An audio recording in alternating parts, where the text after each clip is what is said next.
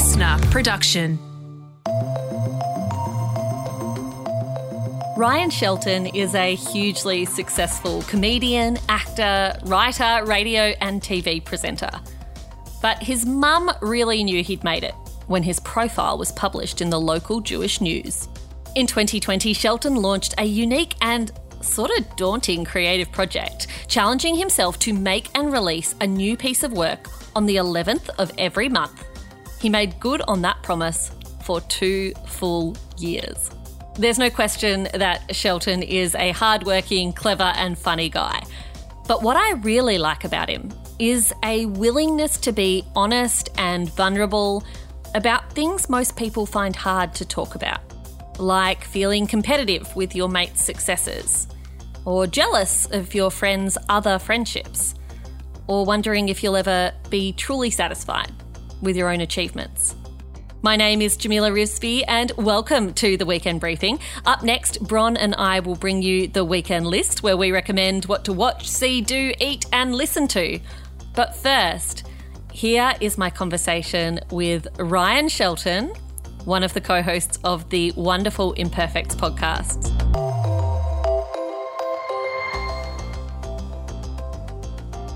Hey, Ryan Shelton, welcome to the Weekend Briefing. Thanks, Jamila. I feel I feel very honoured to be a guest on the weekend briefing. To be honest, the briefing, the weekend briefing, whatever briefing. Yeah. It's very. Uh, it's. I feel like it's upper echelons of podcasting. I feel like this is like the. Yeah, I f my parents will be excited. do your parents get excited about stuff you do? Well, it depends. I mean, yes, generally is the general answer. Um, but particularly the fact that I'm speaking to you, um, my mum will be very excited. All right. Look, I'm going to take that compliment but I'm also going to ask prior to this being the most impressive day of your life, according to your parents. yep. Like, when have they been most impressed with your work? Because you've done such a whole bunch of stuff, such a range of work, and we're going to get into a lot of it. But I'm interested to know what your parents think, what they rate as like the number one achievement.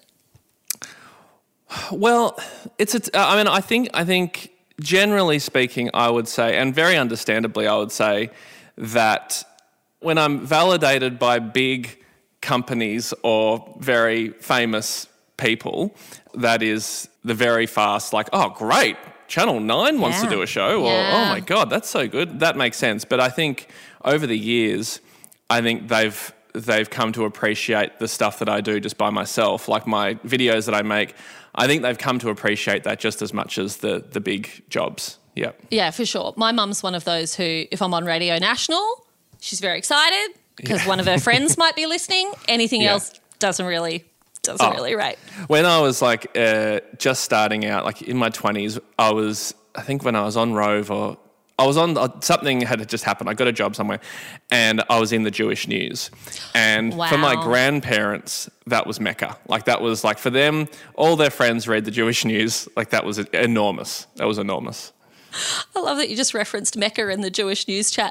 Um, well done. Well done. Yeah. Let's go back in time a bit though before we get to Rove time. Tell me mm. about you at school. You went to school in Melbourne. Yeah. Um, like, were you the funny kid? Uh, I don't think so. Not in the traditional sense. I don't think I was. I definitely wasn't like a class clown. I was very much a good boy. I wanted to follow the rules and I wanted to do the right thing.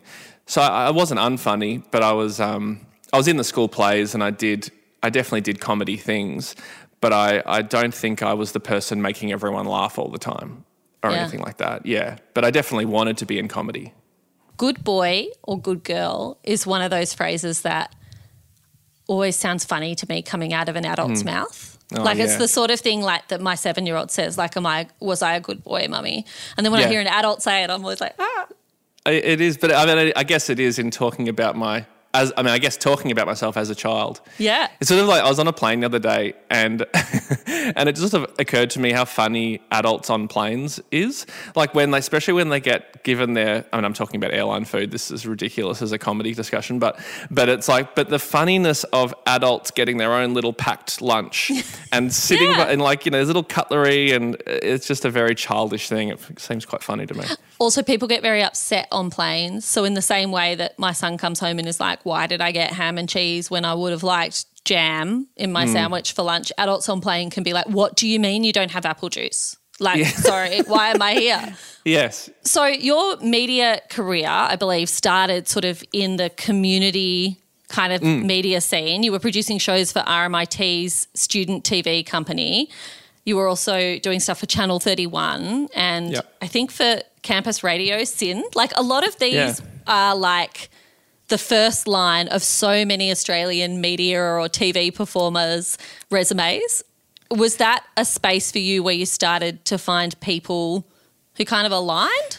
Yeah, well, I, mean, I was lucky that I already had a little core group. Like, because I went to school with Hamish Blake and another friend of mine, Tim Bartley, who I still, we, you know, we still work together today. Yeah, um, wow. But because we went to high school together uh, and then we met, well, Hamish met Andy in uni and we kind of formed this just you know, casual group. We just like made comedy sketches, you know, in our, in our free time. So doing a show on SYN FM and then Channel 31, it was very exciting because this is this is pre YouTube and this is pre you know the only pathway to having a, a career in television or media Yeah. was was community radio or community television. So you know we'd find these people who were making shows and we could operate cameras and actually have our sketches on television was enormous. Yeah. It, it was enormous. So yeah, that, I mean, that, we, we, we kind of got an opportunity to make stuff together on a, in a more professional sense, but we were already doing stuff together. Hmm. I was sitting there with uh, essentially your resume that um, our wonderful producer Bron put together, and just looking through the sort of the list of your various achievements and things. One of the interesting things I found is that you go in and out of being in front of the camera or on air to working behind the scenes and doing more of the writing and the scripting kind of work, and then back again. Uh, I'm wondering, did you in those early days working in the sort of community space in those uni days, was that something you planned for, or did you have a sense of I want to be doing this? Uh, no, not much was planned uh, t- because because I never t- like to be honest. When I was starting out, I never really truly believed that. Um, like I wanted to have a career in television and media and comedy, but if I'm honest, I never really truly believed that I could do that. Yeah. like I didn't think it was a possible. You know, especially back then, because the pathway was it was so hard to get in. Yeah. and there wasn't you can't you couldn't just there was no social media and there was no YouTube. So you you couldn't create your own opportunities like you can now.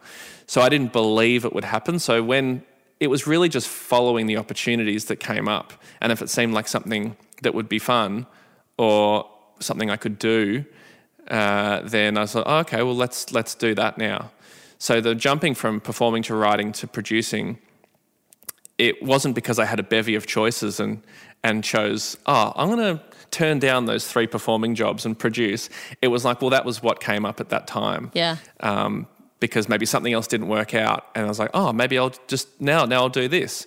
So it was really just following opportunities, I guess. If you kind of always thought this is probably not going to work out as a career, did you have did you have a backup? Yeah, oh yeah, for sure. My my that was my mum's big thing. It was like you've got to have a backup. Yeah. So I, in in uni, I studied advertising. Yeah, right. like in, in high school, I wanted to be a performer, I wanted to be in comedy, but I thought I would be in advertising. So I, I assumed that I would go into adverti- like do the advertising course, which I, you know, at RMIT, which I got into, and I just assumed that I would go down that path and become a copywriter and, and make beer ads. Like that was just sort of what I hoped. That was my hope in a realistic sense, but in a dream sense, it was to to be in television and make things. Yeah.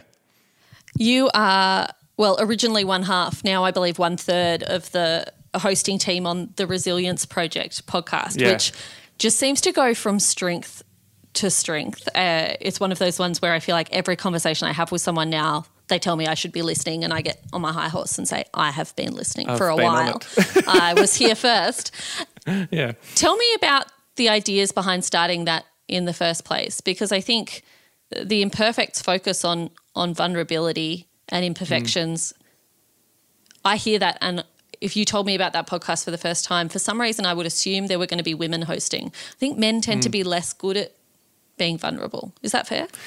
Oh, I'd say so. I mean, like I, th- I, I would assume most of our audience is also probably women, because I mean, I don't really know why, but my guess would be that from a generally speaking, at least in speaking to my girlfriend, and because we've discussed this as well, and definitely like with Hugh and Josh, who I co-host the Imperfects with, we do talk about it as well because obviously people listen to the Imperfects and they think, oh, this will be good for men because it's three men speaking, and it is really good for, men, I think, because and I and I see that, and we get a lot of feedback, a lot of like amazing messages from men who, if I look at their Instagram profile, they're eating pineapple donuts and drinking strawberry milk at 10:30 you know like they're on site they're they're the sort of guy that is the very traditional Australian tradie kind mm. of bloke. But of course, they're people. Of course, they're imperfect. And whether they talk about it or not, they're struggling in some way. So it's it's been really really nice to get messages from people like that or the girlfriends or wives of people like that to let us know that it has been a gateway for men like that to maybe be a little bit more self-reflective and to try and understand or even confront why they're sad or depressed or comparing themselves unfairly to their friends and feeling shit about themselves because their friend is doing better. One of the things a show like that requires you to do is you have to actually live the premise of the show, right? Mm. Which is not as much fun as coming up with the premise of the show. have you have you found that challenging and when have you been at your most vulnerable talking to the others? Yeah, I mean, like starting the podcast, it really came from the full story is probably too long for this episode, but essentially to try and cut it down, um, I was on the verge of, you know, what could have turned into a midlife crisis of sorts. Um, not in a dramatic way. I wasn't in, in, dire straits or anything like that, but uh, I was definitely questioning what things. I was questioning like, why am I doing what I'm doing? Mm. Um, if I get all the things that I truly want, um, will it make me happy? And when I realized that getting all the things that my ego really wanted, which was like praise and awards and validation, it wouldn't actually fill any holes. It wouldn't it wouldn't actually make me happy, whatever that is.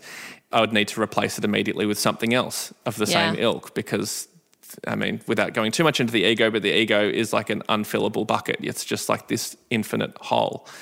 So I, I kind of had this realization, and I and when I when I realized this, I was like, shit. Well, this is bad. What what should I be doing then? And the first person I thought to contact was Hugh, and I'd only met Hugh once. Yeah, he right. came up to me in a uh, he came up to me in a cafe like years earlier, and he told me what he did, and because he he does talks in front of thousands of people, and he talked about resilience and gratitude and empathy, and I was I was so amazed and and like I admired that so much. And he told me that sometimes he he doesn't feel up to doing those talks. Like he he has to be up and he has to be energized. Yeah. Um, but sometimes he feels down. He's had a bad day. Mm. And he told me when he met me in the cafe, he said, When I'm feeling down and I need to feel energized and happy, I'll watch your videos on Instagram and then I'll be ready to go. Uh, and that'll put me in the mindset to be able to do it. And that was just the most incredible feedback I'd ever received, um, knowing that a stupid video of me running around my house in a wig could inspire someone to talk to people about stuff that really matters. So I contacted him and we started a friendship, and then he was able to talk to me and just listened really. And I went down my own path and journey. And I talk about all this in one of the episodes on the, on the imperfects. But to get to your question, it gave me, I guess, a platform having the podcast. While the, the premise of the podcast is to get guests like yourself to come on and talk vulnerably about their own struggles, despite what people might think when they look at them and think, oh, well, you're famous and you're on Instagram, you're going on these beautiful holidays, but they come onto our podcast and talk about what their life is really like or struggles they've had in the past. Just to remind everyone that doesn't matter how someone's life may appear, yeah. everyone is imperfect. And the more we did that, the more, yeah, it became apparent to us that we have to walk the walk. If we're going to get people on to say these things, we have to do the same. And so, you know, I've been on commercial radio years ago and did it for two years, and it was really, really interesting. But I was never willing to talk about my personal life. I just did not like the idea of sharing anything. This was like 10, 12 years ago. And you're expected to do that in commercial radio, right? Kind of mine your own yeah. life for material. You're, you're, definitely asked to and encouraged to. Um, I guess they can't really force you, but um, but it's definitely I think, what the audience probably expects um, because they want to get to know you. But I just wasn't willing to do it. And I think because I wasn't ready to talk about it, I wasn't ready to, and I di- it didn't feel authentic or real. It just felt like it would be forced. And, and, I, and I felt weird about it at the time because I felt like I was doing it for the wrong reasons. You know, it's like that great saying, which I only just heard the other day it's like doing the right thing for the wrong reasons. And I didn't, couldn't articulate it then, but I felt like that's what I would have been doing. Whereas doing it now, it feels like it makes sense to me and I can understand the value in it for people because I could see the value it had when other people came onto our podcast and talked about how they were imperfect. I could see the feedback and I could see how it was helping people. Once I understood that, then sharing, being vulnerable was easy because it was like, well, this is worthwhile. This isn't me grandstanding. This isn't me trying to get attention or clicks or anything. It's like speaking directly to the people that I think might benefit from it. Yeah. And, and that was, and that, that has been extremely rewarding and it's a really nice thing to be able to do. How does that gel with you for a comedy career? Because I'm not a comedian, but as a comedian, I feel like so much of your focus is on the lightness and the kind of stuff of life we don't necessarily think about that brings us relief and humor through that relief. Occasionally, you get into the heavy stuff and you get comedians who go into that space on the regular, but I feel like if you do it too much, then the funny goes away. Yeah, yeah. Did it take a bit of getting used to for you to kind of move into that world? Yeah, it did. Except, I mean, I feel Yes, I know exactly what you mean. And that was definitely my fear 10 years ago. Like, that was mm. definitely my worry that, like, no, I want to be, I want to be like Shaun Micallef. I want to be um, considered just like this comedy, you know, aficionado, brilliant genius, which is how I feel about Shaun. And I, I admire Shaun's career so much and how he, how seriously he takes silliness was something that I always tried to emulate. So I really wanted to protect that, I guess. And so that's, I think, was a big reason why I didn't want to be one of those. I didn't want to overshare because it was like, oh, you're going to think, people are going to think I'm taking myself too seriously. And like, that would be horrible for my comedy reputation or whatever. Yeah. But I think it all depends on what sort of comedy you want to make uh, and what sort of, what makes you, because you don't have to be honest and vulnerable to make comedy that makes people happy. Uh, mm the, the silliest, the person who doesn't share a thing about their personal life and is hilarious can have just as big an impact as a comedian who shares their story honestly. Like there's no rules. But I think it, it, just as it's happened organically for me, I think it's helped my comedy, it's helped my writing because now I've become just so obsessed in telling the truth. Because all the comedy that I watch and the things that I love the most are often the comedies that sometimes aren't funny. Yeah. Uh, they're, they're the comedies that are people putting themselves in the show, and it feels really true. And you might not laugh for 15 minutes, but then that laugh at the 16th minute is huge. It's different. It's a different type of comedy, but it's it's no better or worse than just silliness. But it's the thing that I'm interested in right now.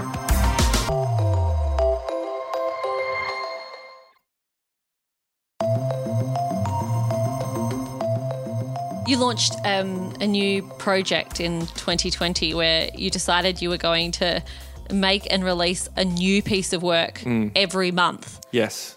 And I follow you on social media. I remember seeing that, and just as a fellow creative, I, like it made me feel sick. The idea of putting that kind of pressure on yourself mm.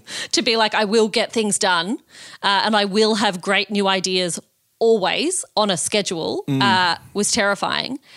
Can you tell me a little bit about how that played out and how ultimately you smashed the goal?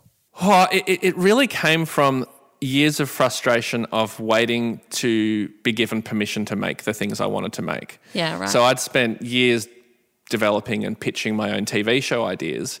And it came at the same time as my realization of like, oh, if I get everything I wanted, I've wanted my whole life, then I won't be happy. Part of that equation was getting my own TV show and winning the Emmy for you know that that's sort of part of the best case scenario for a comedian who wants to make a show. Like that's yeah. whether you admit it or not. Like, of course, you, that would be great. So I realized that I, it didn't matter if I got that; it wouldn't affect my happiness. But I realized what does affect my happiness is the process of making things with people I love and then being able to release something that is going to make other people feel happy or joyful or just even for a minute in their day. And so part of that was setting myself a deadline or a, a discipline, like a creative practice, really. Yeah. Uh, I really like. I've always really admired painters who have like a show that they, they've got to do a bunch of paintings for a show that is like locked in on this date, and they do whatever they can. They work as hard as they can, but there is a finite amount of time to do it. And I hadn't really thought too much about how hard that would be. I mean, I knew it would be challenging, but I also knew that in the past, I think we all know that feeling of like, oh shit, that thing's due in three days that you've had three months to do, but you do it, you get it done. Even if you stay up all night, you get it done. And I just wanted to ex- try that as an experiment to see what work could I produce and how would the process be if I give myself a month to make a piece of work every month and put that out there to the audience so I have some accountability. Everyone's expecting, well, everyone, the, the 100 or 200 people or so that cared, were expecting something on the 11th of every month. Yeah. And I had to deliver, I had to do something. And it was extremely hard. And I had no idea that a pandemic was about to hit. So that became part of it as well Yeah. it's the hardest and probably one of the most rewarding creative things I've ever done because if I hadn't have done that, there's no way I would have produced 22 things in two years. I just wouldn't have. I would have oohed and ahed about two or three of them and like sat on them or or like abandoned them because it was too hard. But you force yourself to get through the, the discomfort because there's a deadline. And I think as a result of that somewhat serendipitous timing, I think you gave a lot of people a lot of relief during those long lockdowns, right? And I know so many of my mates were would hang out for the 11th because it was just something to look forward to that was joyful and funny in a time where there wasn't a lot to look forward to. Hearing that, Jamila, hon- honestly, is just it's the nicest feeling Yeah. to hear that because it because I didn't real other than the odd people who actually make the effort to comment on Instagram. You know, I'm not usually someone who does that, but I, I just thank God for people who make the effort to comment nice things on Instagram. oh, I know, right? I never comment, but I Neither. I like getting comments. I know it's true. It's like that. I mean, I whenever people would write nice things, it's so lovely. But yeah, every now like uh, I remember I released one one day, and my girlfriend was at work, and she secretly recorded her boss watching my video and laughing. And it's just so rare that you get to hear a, a true response from someone without them knowing that I'm hearing it or anyone's watching it. So, I mean, not that it's all about the feedback and the, and the validation, but just hearing that it, it had a positive effect on people was just, it's so nice. It's so nice. You said one of the reasons that you decided to set yourself that challenge was that you were sick of drawing up the proposal and sending it off to TV companies and things not getting developed. You are now making an original comedy series and it's with a new LA based production company. Can you tell us a bit about it?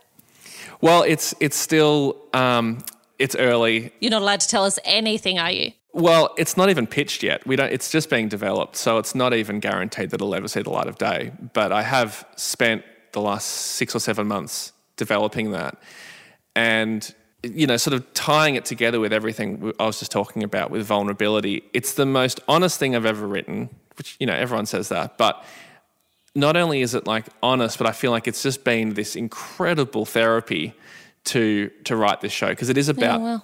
it's quite literally about me and it's and it's very um, it's sort of a, a weird word to say sometimes, but it's a very meta idea. Um, it involves me, and then also it, it tells a story about me and my girlfriend, my current girlfriend, and hopefully forever girlfriend. I was about to say, Jamison. we'll cut the word current.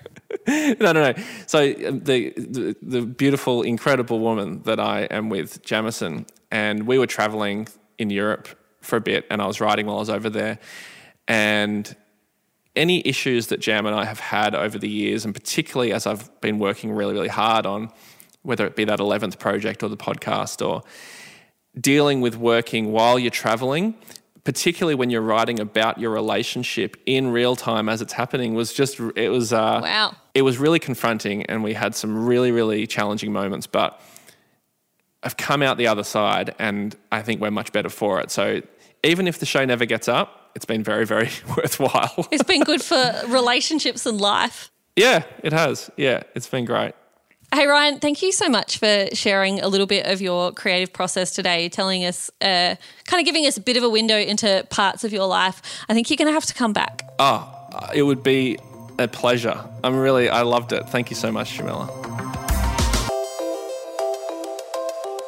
That's it for my conversation with Ryan Shelton. A reminder that you can catch him on The Imperfects, his wonderful podcast that he co hosts with Hugh Van Cuylenburg, who we have also interviewed for the weekend briefing. So if you enjoyed listening to Ryan, head back to the feed and see if you can check out Hugh's version of this podcast as well. Don't go away, the weekend list is coming up. It is weekend list time. Bron is here, and we are going to let you know what we will be listening, doing, eating, reading. Oh gosh, it's been a while since we read anything though. Sorry, everyone. No one's reading though, right?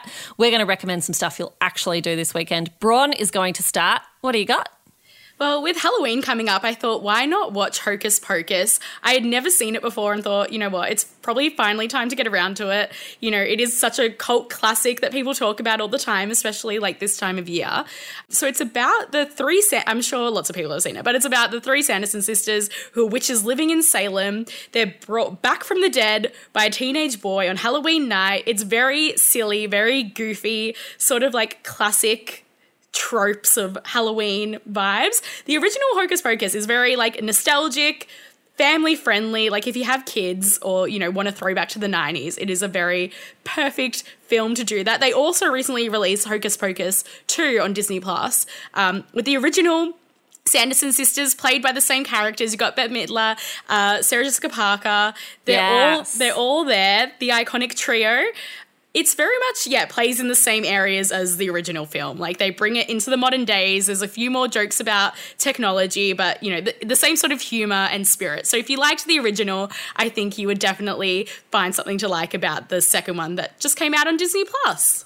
I tell you what all the remakes and the like the modern day versions of something that used to be around, I get really on my high horse and I'm like, why don't they just do something original until they remake something I loved? And I'm like, yeah, yeah, put it like, put it in my veins. How can I get it? Uh, that sounds so good. I want to recommend a podcast for which I am not the target audience, and yet I really loved it. Hamish Blake has a new podcast out, which is called How Other Dads Dad.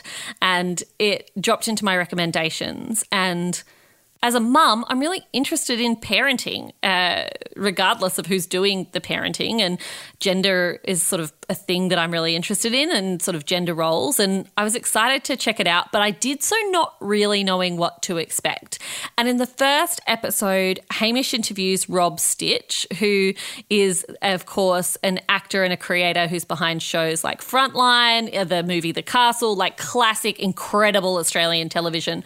And together, they break down how they parent. And Rob Sitch has five kids, and they talk together about parenting techniques, I suppose, but not in a pathetic, awful baby book kind of way, right? Like in a really relatable, interesting, fun way. And I found myself pulling open the notes app on my phone and actually writing down things that they were saying.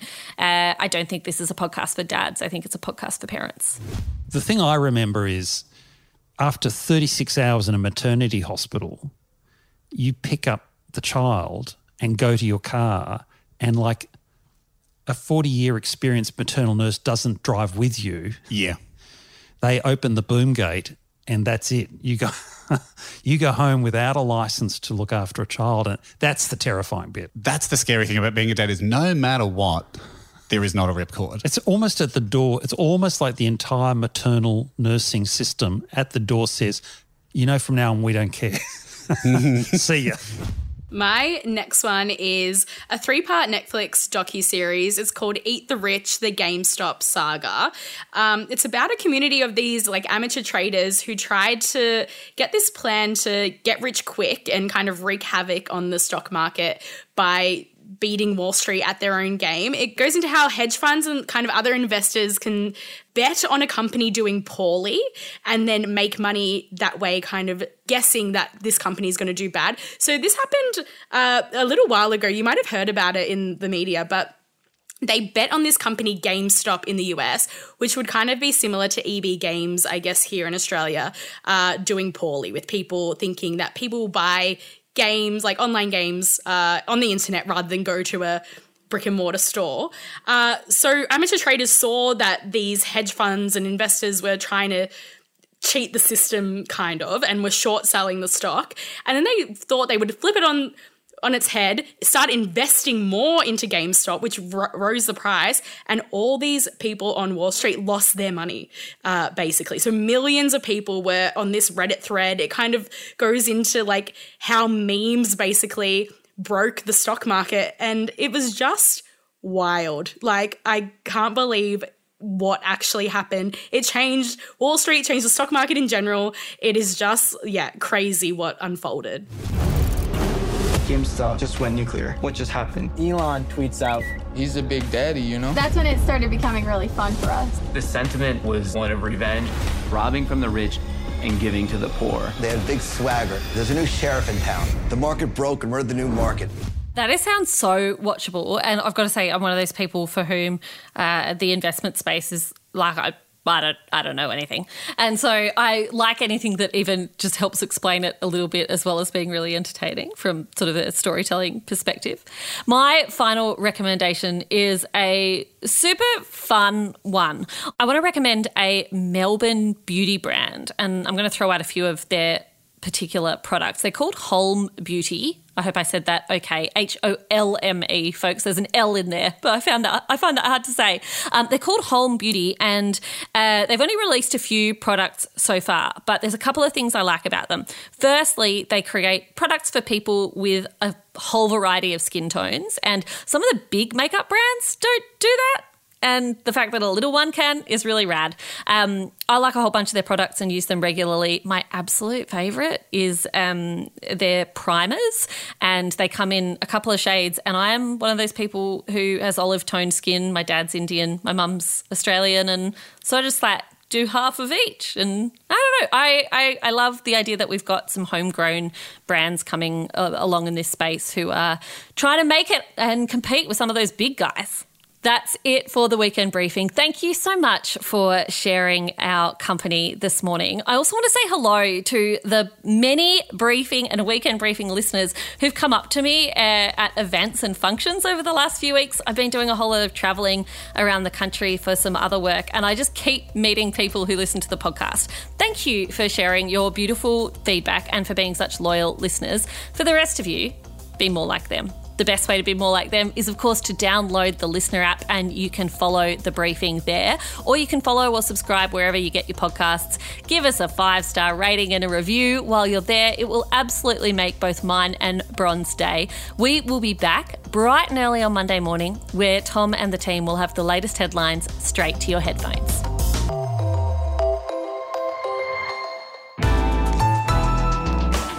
LiSTNR.